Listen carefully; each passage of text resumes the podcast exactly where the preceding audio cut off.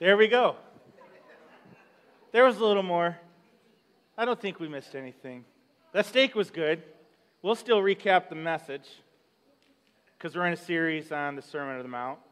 Hey, before I dive in, uh, two quick things. Uh, my name is Kevin. I'm the youth director here at Shores Community Church.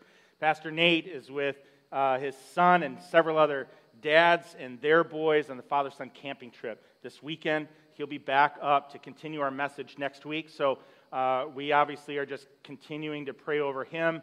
Uh, the messages that they're hearing about uh, what it looks like to be a man in Christ, as well as just giving God glory for all of the good gifts he gives us on this earth. Uh, two quick things. One is just a reminder, and you'll see an email coming out. Uh, the last Tuesday in July is our middle school trip to Michigan's Adventure. The first Tuesday in August is our high school trip to Cedar Point. Sign up sheets are right out on this desk and it's cheap. It's only 20 bucks for Michigan's Adventure and 25 for Cedar Point. Uh, but I need a head count ahead of time so we can get our chaperones and our buses and all of that. So please make sure you sign up. Last thing is you saw the note on VBS, and uh, we're so excited to have that finally running again in our church this summer. And our church family has been incredible about meeting the needs that we have, filling up a lot of the volunteer spots and supporting it financially so that we can give food and dinner every single day or evening for our VBS. But we still have some needs for leaders. This is great opportunity for teens, great opportunity for adults. And I'm just asking you, please, to consider and prayerfully consider signing up and helping us out there uh, that, that specific position is where our greatest need is right now. Um, Megan has done an incredible job of filling in all the details, so this won't be overwhelming. It'll be a lot of fun. Uh, please consider. If you have any questions, you can come see me or head up back to the gym following the service and see Megan, and she'll give you the information that you need. So, uh, we are continuing our message then on the Sermon of the Mount. Last week, Pastor Nate went through the Beatitudes. That, gives, that got us through 11 or 12 verses of chapter 5. And then today we're covering a massive chunk. We're going to get through the rest of the chapter of chapter 5. And we're going to see then that Jesus is going to challenge our walk because he is asking for more out of a Christian, out of a disciple. And he's painting the picture. And here's what I want you to remember when Jesus goes through these commands, when he goes through the Beatitudes, and then throughout the rest of the chapter, no one is really saying, like, Amen. No one is saying, Praise God, this is what I'm excited about. This entire message was incredibly challenging to the Jews at that time.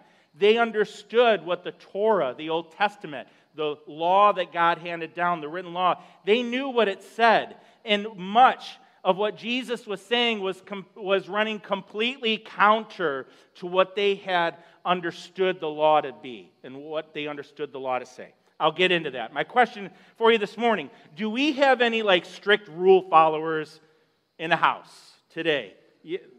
Cecil, I see you.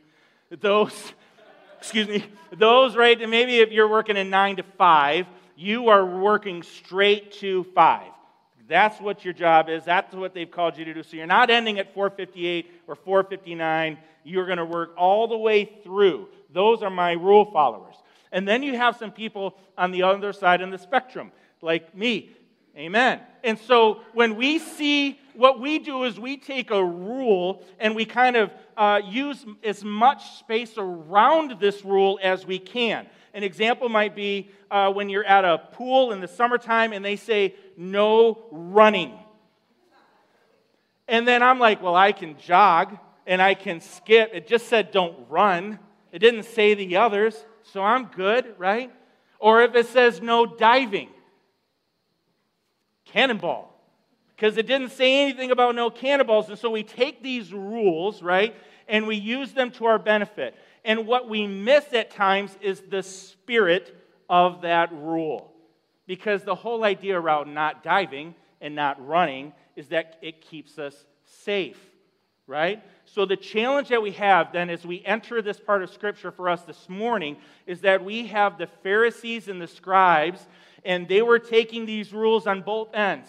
They would either layer on to the Torah, the written law, what they call the oral tradition. And so they would layer on and just say, hey, this thing means this, you're going to see, and that means anything underneath or around it is okay. Jesus says no. Or they try and carry it to the letter of the law, and Jesus still says, You're missing the spirit of what I've commanded you, or what I'm calling you to. And that's what we're going to see. So, in this large chunk of scripture, what I want to lay out for you then is what is the main point? The main point is as Christians, as disciples of Jesus, we are called to a higher standard of living. We are called not to look like the world. Jesus calls us to obey his teaching. He says, Love God, love others. And then he says, Go and make disciples, teaching them to do all the things that I have commanded you. So he calls us to obey and to follow him. And, and then how we live needs to reflect Jesus, not to glorify us, but everything that we do actually points to the cross. It points to Jesus. And then he goes on to say, hey, by the way, when you actually get this and you're living like a Christian, the world is going to hate you. The world is going to persecute you, and then embrace it and love them anyway. This is what we're called to do as Christians. So then he enters here this Sermon of the Mount. And what's happening? Just at the end of chapter 4, Jesus has just started his ministry. And so he's going around preaching the good news, and then he's doing all kinds of healing. He's healing the lepers. He's healing those who are crippled. He's healing those who have uh, diseases, those who were suffering from seizures, those who were paralyzed. And this group of people that he's bringing healing to were the cast offs by society. Because most of them, as they were viewed by Jews, right, is their infirmaries were the result of their own sin. Essentially, it's their own fault. And Jesus then is doing all these crazy, amazing, wonderful healings.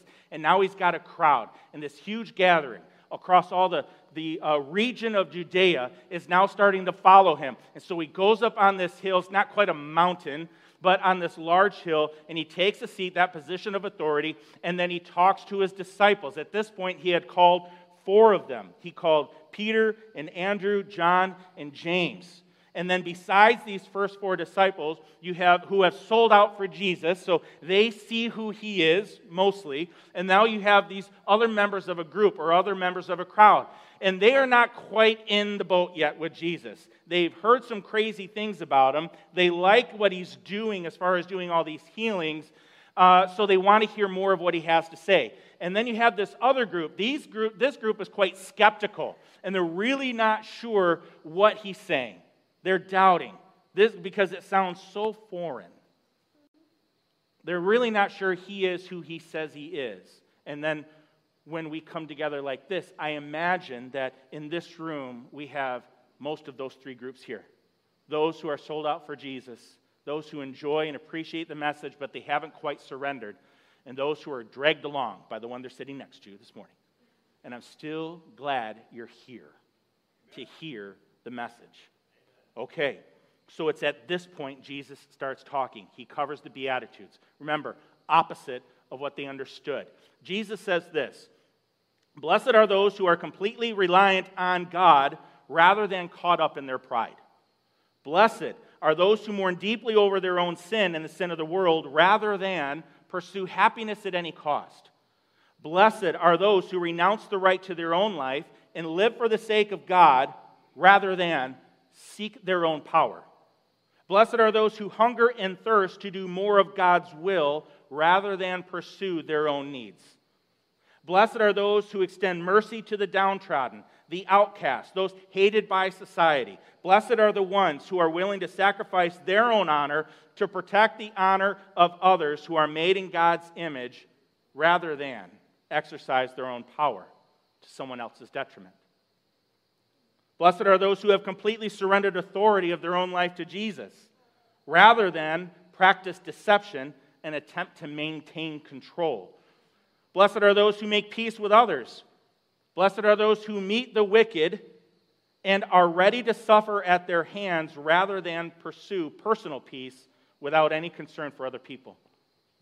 Blessed are those who are rejected by the world, who suffer for godly actions who have renounced their possessions, their fortune, their honor, and their own rights for the sake of following Christ, rather than having a weak commitment to God. And your persecution for being obedient to Jesus and his commands is a blessing to you. Rejoice in your persecution and be glad for his sake. And this teaching is completely opposite of what the Jews had understood. And then coming out of this, Jesus talks about the salt and light. And salt was a valuable commodity during this time. In fact, the Romans had used it for, uh, to make like payroll. They had paid their guards in salt. It had value. And then salt in its nature had a use, right? It acted as a preservative. Uh, it acted to tenderize. It acted to purify. And so Jesus is saying, You are the salt of the earth. And so I'm asking you and calling you then to go out, right, and preserve society you are the light of the world. And by nature, the light is to shine, not to point to yourself, but by your good deeds, you will point other people to me. And even in this, the Jews would have struggled to hear this message because they had the law, they had sacrifices. There wouldn't be a need to be salt to preserve this for other people. The Jews already had what they needed from God. And then the other part is this idea of being light why the, the, uh, the Gentiles, those who were lower than the Jews, those who had less value than the Jews, the Jews did not even see them as being worthy of salvation. So, why would the Jew be the light to the Gentile and try and draw them to Christ? This is a difficult message for them to understand. So difficult that they started asking Is Jesus canceling out the law? And Jesus, excuse me, Jesus knowing that says, do not think that I have come to abolish the law or the prophets. I have not come to abolish them, but to fulfill them. And what we see then woven through here is the great commandment to love God in our righteous living and our obedience to his calling, and that we love others genuinely without legal structure. Jesus says he will fulfill the law, but he's going to reject that oral tradition the oral law created legalism and not relationship. And Jesus says, I want your heart. So he goes through then six principles. And the first one talks about murder. And he says, You have heard that it was said, You shall not murder, and anyone who murders will be subject to judgment. But I tell you that anyone who is angry with a brother or sister will be subject to judgment. He's getting at our anger. See, again, uh, the Jewish law just said the wrong part was murder, anything underneath of that was okay. Jesus says no. Harboring anger is the same as committing murder. And now, you, as disciples, as Christians, I am calling you to not be angry. In the void of anger, we have room for love. But how do we ex- exercise our anger today? Some of you may have gotten angry on your way to church because of how someone else was driving. Some of you may have gotten angry at your children for keeping you behind this morning or your spouse, right? Some of us might be angry with a coworker or with our boss. And God is saying this anger that you're harboring is the same as murder. But these areas are easy to identify for us. But what about some of the others? Could some of you be angry with the government and some of the choices that they're making? What about with some of the movements that we see, regardless of what side you're on? What about the LGBTQ community? What about those who believe in Black Lives Matter or critical race theory? Regardless of where you fall, what happens as Christians is then we start to harbor anger and resentment because we don't agree with some of the things that they propose, and then our anger transfers to entire people groups. And Jesus is saying that anger that we have as Christians is the same as murder. And I am calling you to more. I am calling you to love. And then Jesus gets at reconciliation. He says, Therefore, if you're offering your gift at the altar and there remember that your brother or sister has something against you, leave your gift in front of the altar and go get reconciled before you come back. And here's what he's getting at here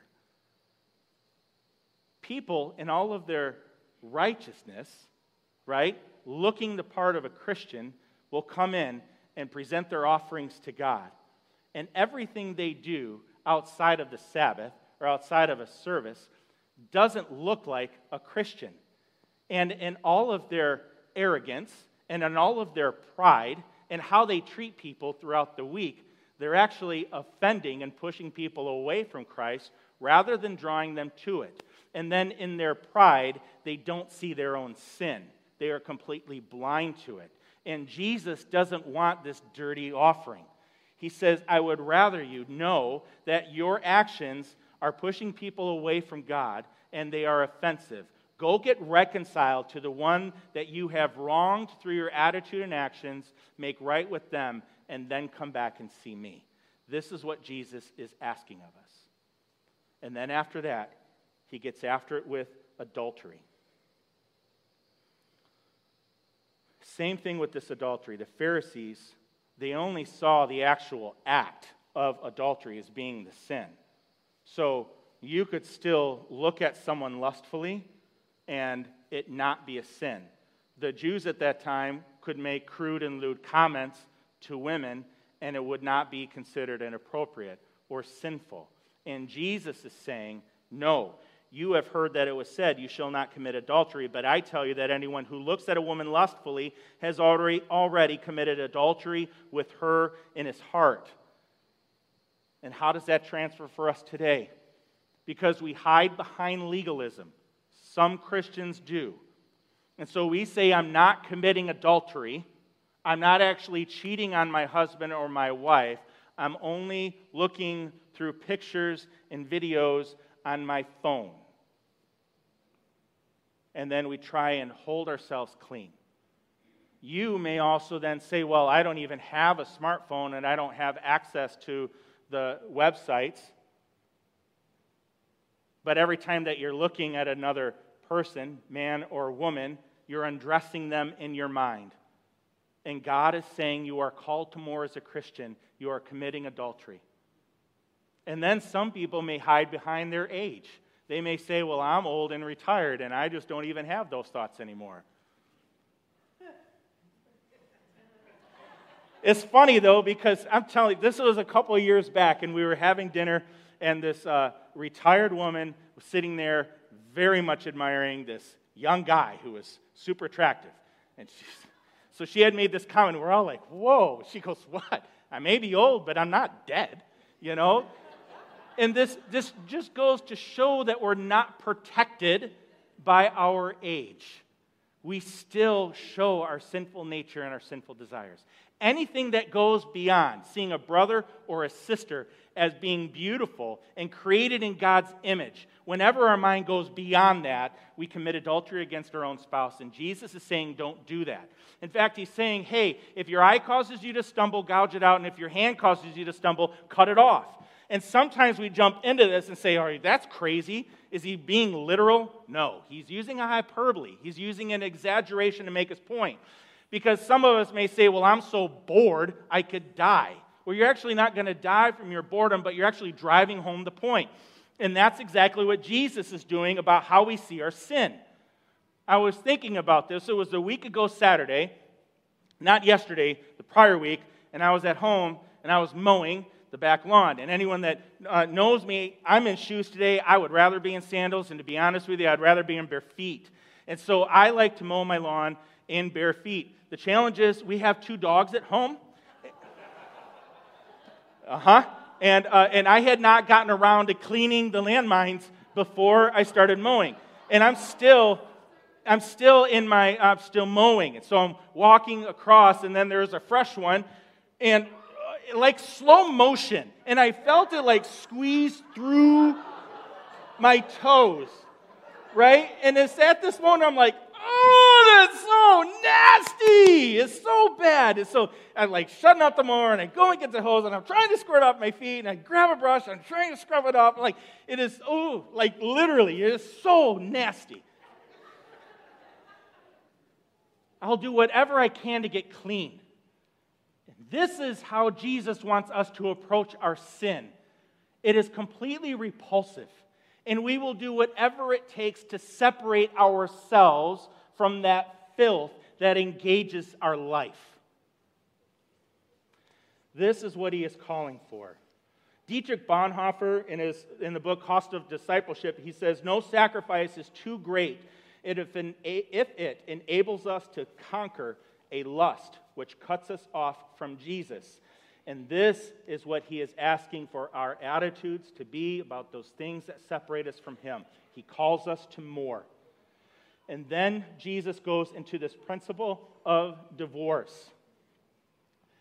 What was happening then is the same thing that is happening now. We justify by any means necessary why we shall no longer be in marriage. So here it says, It has been said, anyone who divorces his wife must give her a certificate of divorce. But I tell you, anyone who divorces his wife except for sexual immorality makes her a victim of adultery, and anyone who marries a divorced woman commits adultery. He goes on later in the book of Matthew to clarify that God gave Moses these outs not as his, like, uh, uh, I'm losing the word, allowance for divorce. It's because everyone's hearts were so hard and we were still missing the point. God's design, God's desire for marriage, this covenant, is that, uh, uh, which is between one man and one woman for life, this is the design of marriage, is that uh, we would exercise self discipline and self denial to each other the same way, as well as obedience, the same way that we do to Jesus Christ. And this is where he is calling us for more. And if we are loving our spouse the way that we are called to, we wouldn't enter in to as much conflict as what we see. And after he talks about divorce, Jesus gets into the oaths, these promises and the vows. And so, one problem was that everyone was trying to break their oaths and break their vows. And I don't know, I'm 47, so uh, I don't know if you remember when you were a kid, when we didn't want to make a vow or keep our promise, we had no intention, we crossed our fingers, right? You're like, uh uh-uh, uh see? And this is what was happening here is that people were just finding they had no intention of keeping their promises. And Jesus' challenge then is to be a person of integrity. And then the other challenge is that they were swearing by all of these things. We did this as kids like, I swear by my mama, and I swear by my grandmother, and I swear by this, or I swear by that. It meant nothing. And Jesus calls us not to swear by him at all. So, as a workaround to the law, they would simply swear by heaven, or by earth, or by Jerusalem. And God is saying, Jesus is saying, hey, we, I created all of that. All of it belongs to me. As you swear by them, you're still swearing by my name. Your yes is enough, and your no is enough, and that's all it needs to be. And reading through this, I think about my grandfather. He just passed away this last February. But this was a man who hated contracts. He hated them. They were necessary at times, but he just wanted a man was only as good as his word. His handshake was all that was needed for the contract. And this is the spirit of where Jesus is getting at. We shouldn't be thinking about how we get out of our commitments, how we get out of our agreements we just need to allow our yes to be yes and our no to be no, and that is it. And then Jesus talks about eye for an eye. You have heard that it was said, eye for eye and tooth for tooth, but I tell you, do not resist an evil person. If they slap you on the right cheek, turn to them the other. If they sue you and ask for your shirt, give them your coat. If anyone forces you to go one mile, go with them two. And so what's happening here is they were actually referencing uh, Exodus, Leviticus, and Deuteronomy in the Old Testament where God talks about these. But the purpose was not that common individuals like you and I would exercise this. This was left for like the judges to make right between things. And people were taking it amongst themselves. So I would decide how you would make it right by me. And Jesus is saying, hey, you're still getting it wrong. Do not resist an evil person, let it go. And this would have been still contrary to the Jews at this time. They were under Roman rule, Roman oppression, Roman deities, although the Romans allowed them to worship God. But the Jews at that time believed that Yahweh, the Messiah, would come and as this king and then destroy the Romans and then establish his new kingdom. And so, what they were missing was the message and the timing. It wasn't time yet for these things to happen, they're still to come. And so, uh, Jesus then is undoing this. And we see Paul remind them of it. In Romans 12 19, he says, Don't take revenge, but leave room for God's wrath, for it is written, I will repay. And then God told uh, Moses, Do not seek revenge or bear a grudge against another, against anyone of your people, but love your neighbor as yourself. That's in Leviticus 19. And so he's encouraging us not to harbor the anger, leave it to God.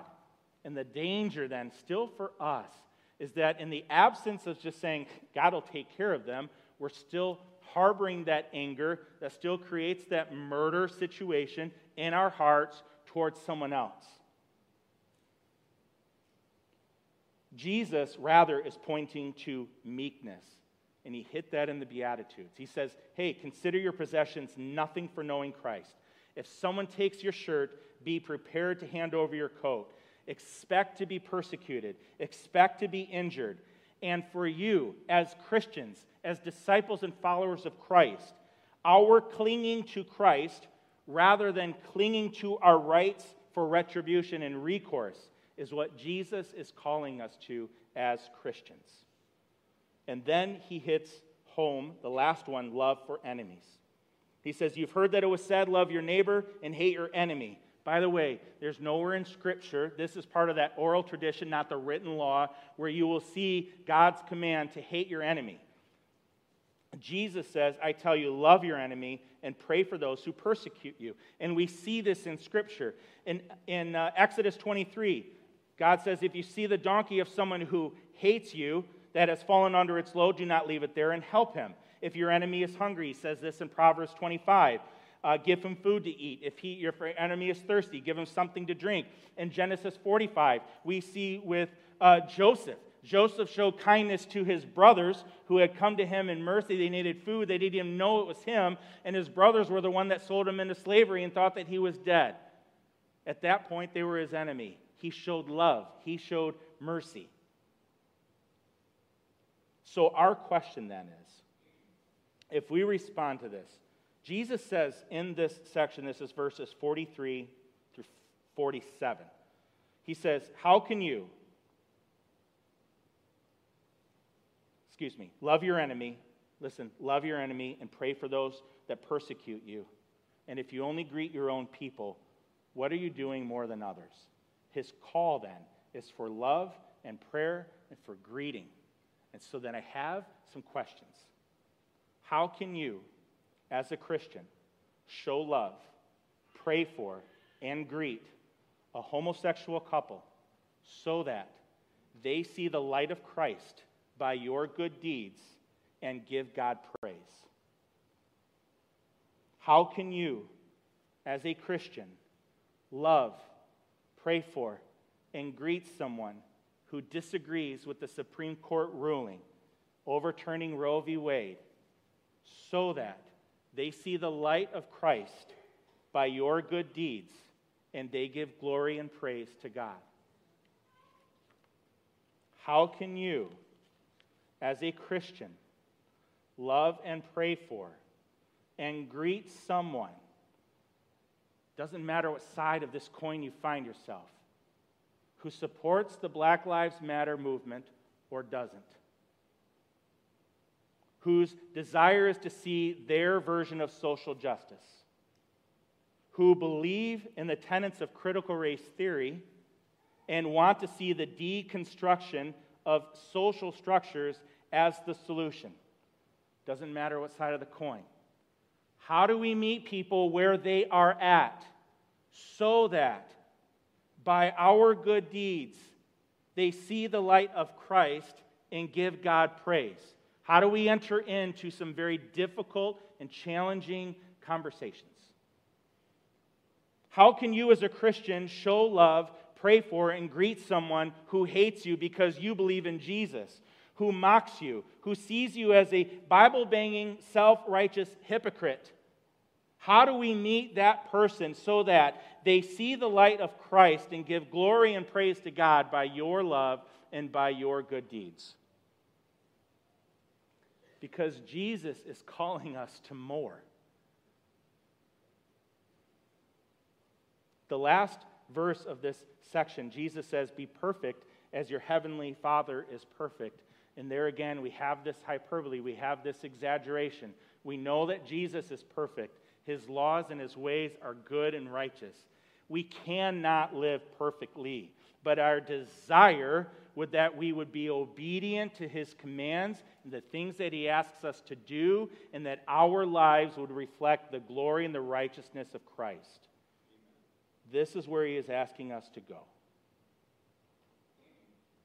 We are called to go beyond what people expect of us.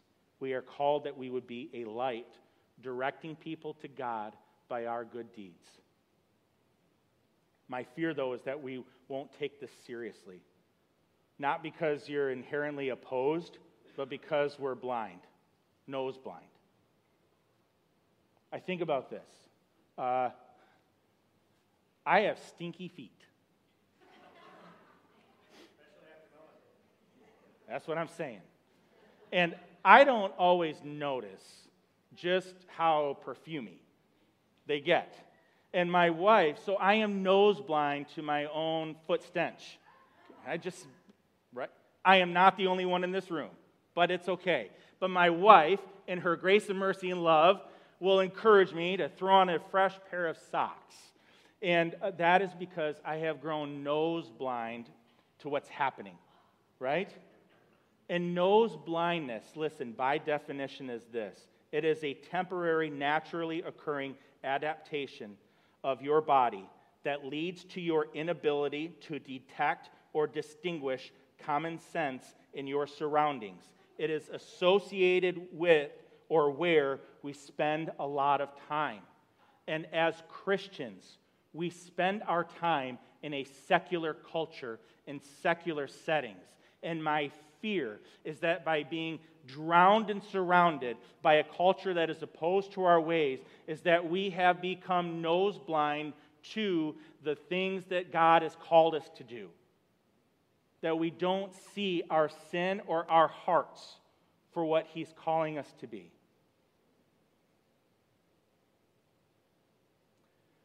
We may say, well, I'm not, I'm not killing anyone. I'm just harboring anger and resentment. I serve at church. I love the children's program, hang out with the worship team, help out with the teens once in a while. I check my boxes, I tithe, I look holy, but my lifestyle outside of Sundays offends people. And my pride and my arrogance doesn't even see how I'm pushing people away from Jesus. I'm not cheating on my wife, I'm faithful, but my mind is constantly running away from me. I keep my word, but in case something better happens or comes up, I might bail. And I justify my arm's length relationships towards people who are gay, toward those who don't look like me, to those who have been in prison, those with tattoos, those who smoke marijuana, those who might be on welfare. We hold everyone at arm's length as Christians. And Jesus shows us how to meet people where they are. Jesus modeled in his ministry, right, in his healing, how he met someone with leprosy and dared touch them to heal their skin in a society where no one would dare go near them or touch them. He sat with publicans and tax collectors, those that were absolutely cast out by society. They, people hated this group of people because of how they took advantage of them. Jesus sat and had dinner with them. When was the last time we've done anything close to that? And then Jesus, right? While we were still sinners, while we were his enemy by nature of how we live, Jesus, in his obedience and his mercy, went to the cross and died to bring us back into right standing and back into a relationship with Him. Jesus has led the way the entire way, and He is calling us as Christians to look and live differently than the rest of the world, to follow His example. Paul warns us. Paul warns us. He does this in 1 Corinthians 1, verse 18. He says, The message of the cross is foolish for those who are headed for destruction. But we who are being saved know it is the very power of God. Here's my point. If you claim Jesus, yet this message seems to you completely absurd, and you find yourself offended at the mere suggestion of how we are to exercise humility and love and reach out to the members of our society that are disenfranchised, this should be a massive warning about where your heart position is. God talks about this in the Old Testament through Isaiah. He says, These people say they are mine. They honor me with their lips, but their hearts are far from me, and their worship of me is nothing more than man made rules.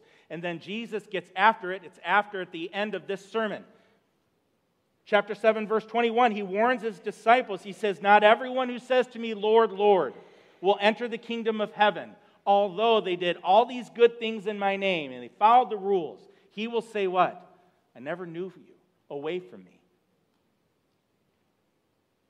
But maybe you're sitting here this morning and you know his teachings are absolute truth, and you find yourself then shaking your head at the impossibility of being able to meet this or work this out under your own strength or your own power. And maybe you're just experiencing some fear or some anxiety about what stepping into this space that God calls us to as Christians actually looks like. How does this work itself out? And it makes us very scared and very nervous.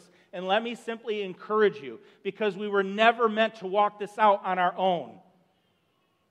Jesus, by his Spirit, is living within us. It is the same power that raised Jesus Christ from the dead that is residing in us today. It is by that power, the power of the Holy Spirit, then, that accomplishes God's will and desire in our lives to look different and to meet those in our society.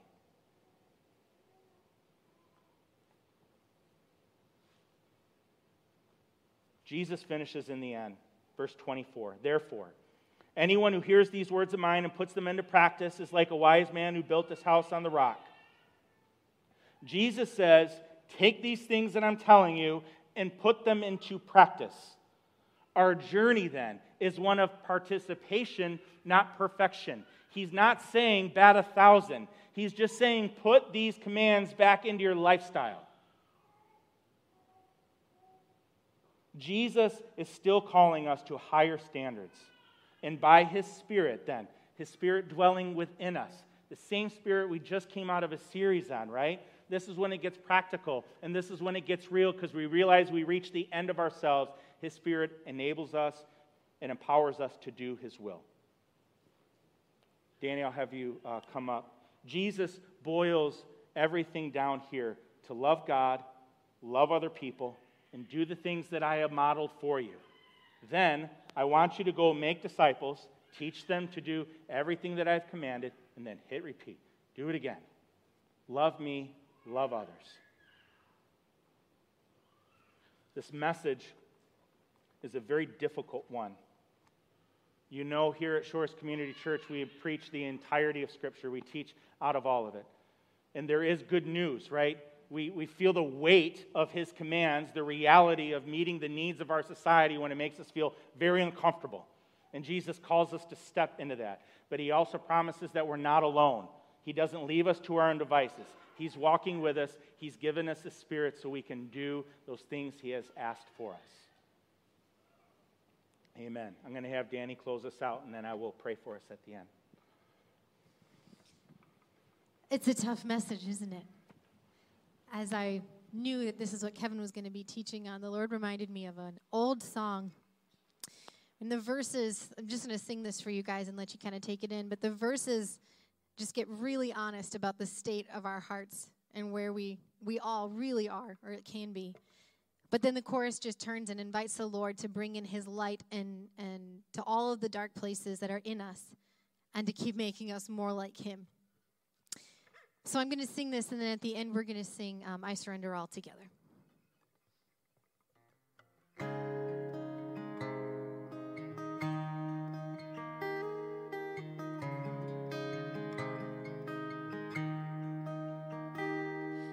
There's a place in the darkness that I used to cling to that presses harsh hope against time.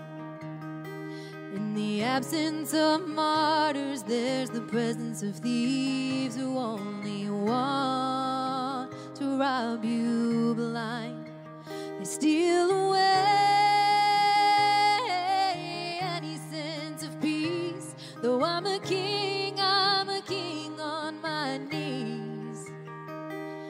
And I know they are wrong when they say I am strong as the darkness covers me.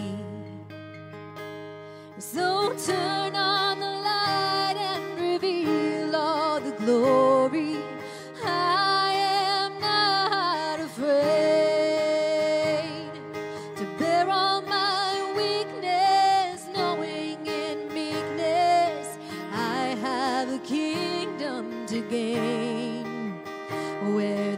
Peace and love in the light, in the light. Oh,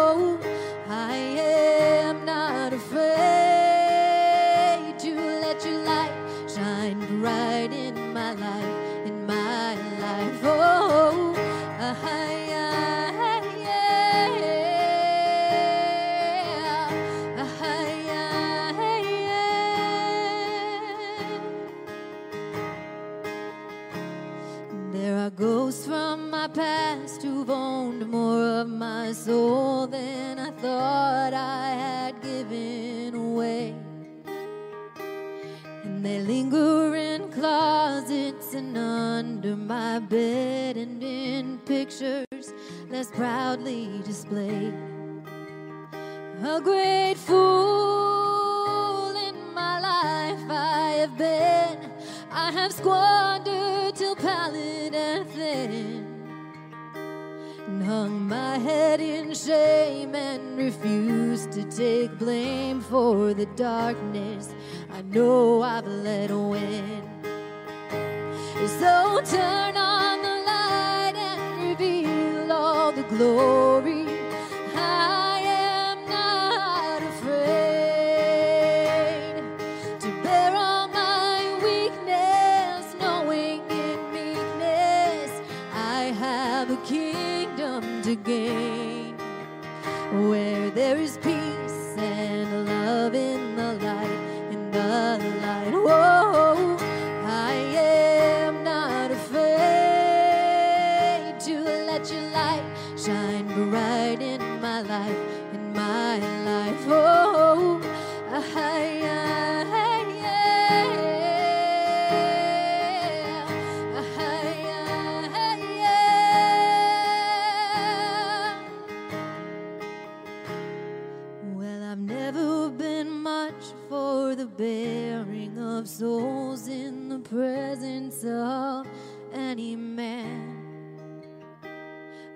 keep to myself all the safe and secure in the arms of a sinner I am.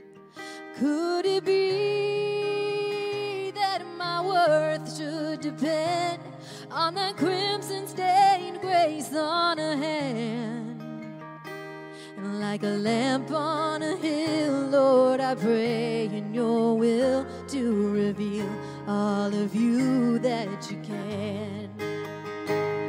So turn on the light and reveal all the glory.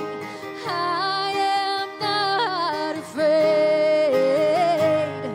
to bear all my weakness, knowing in meekness I have a kingdom to gain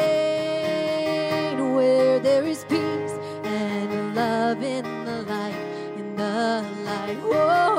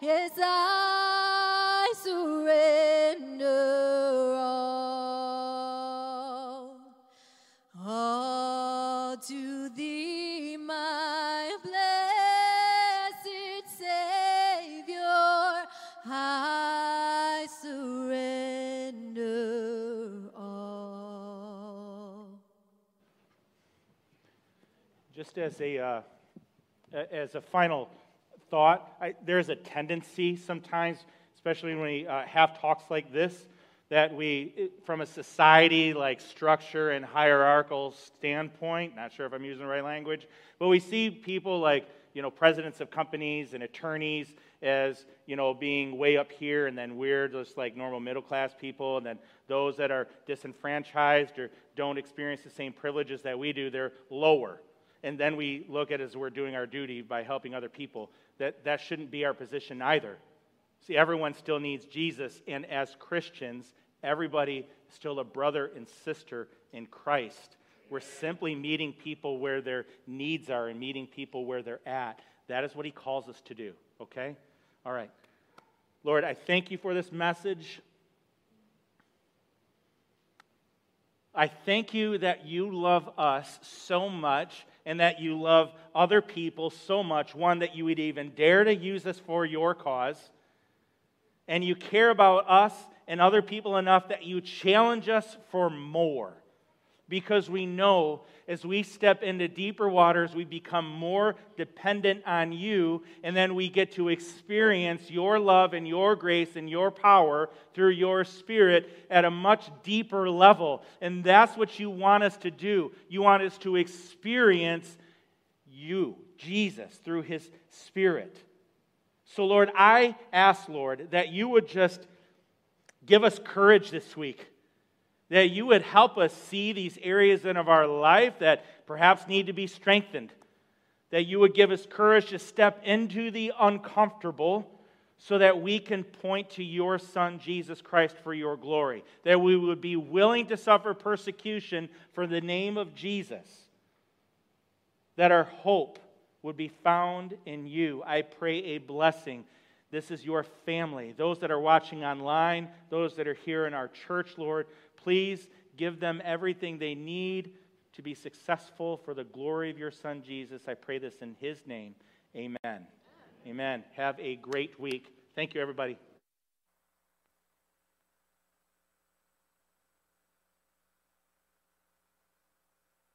Found in your grace, your faithfulness, my fortress.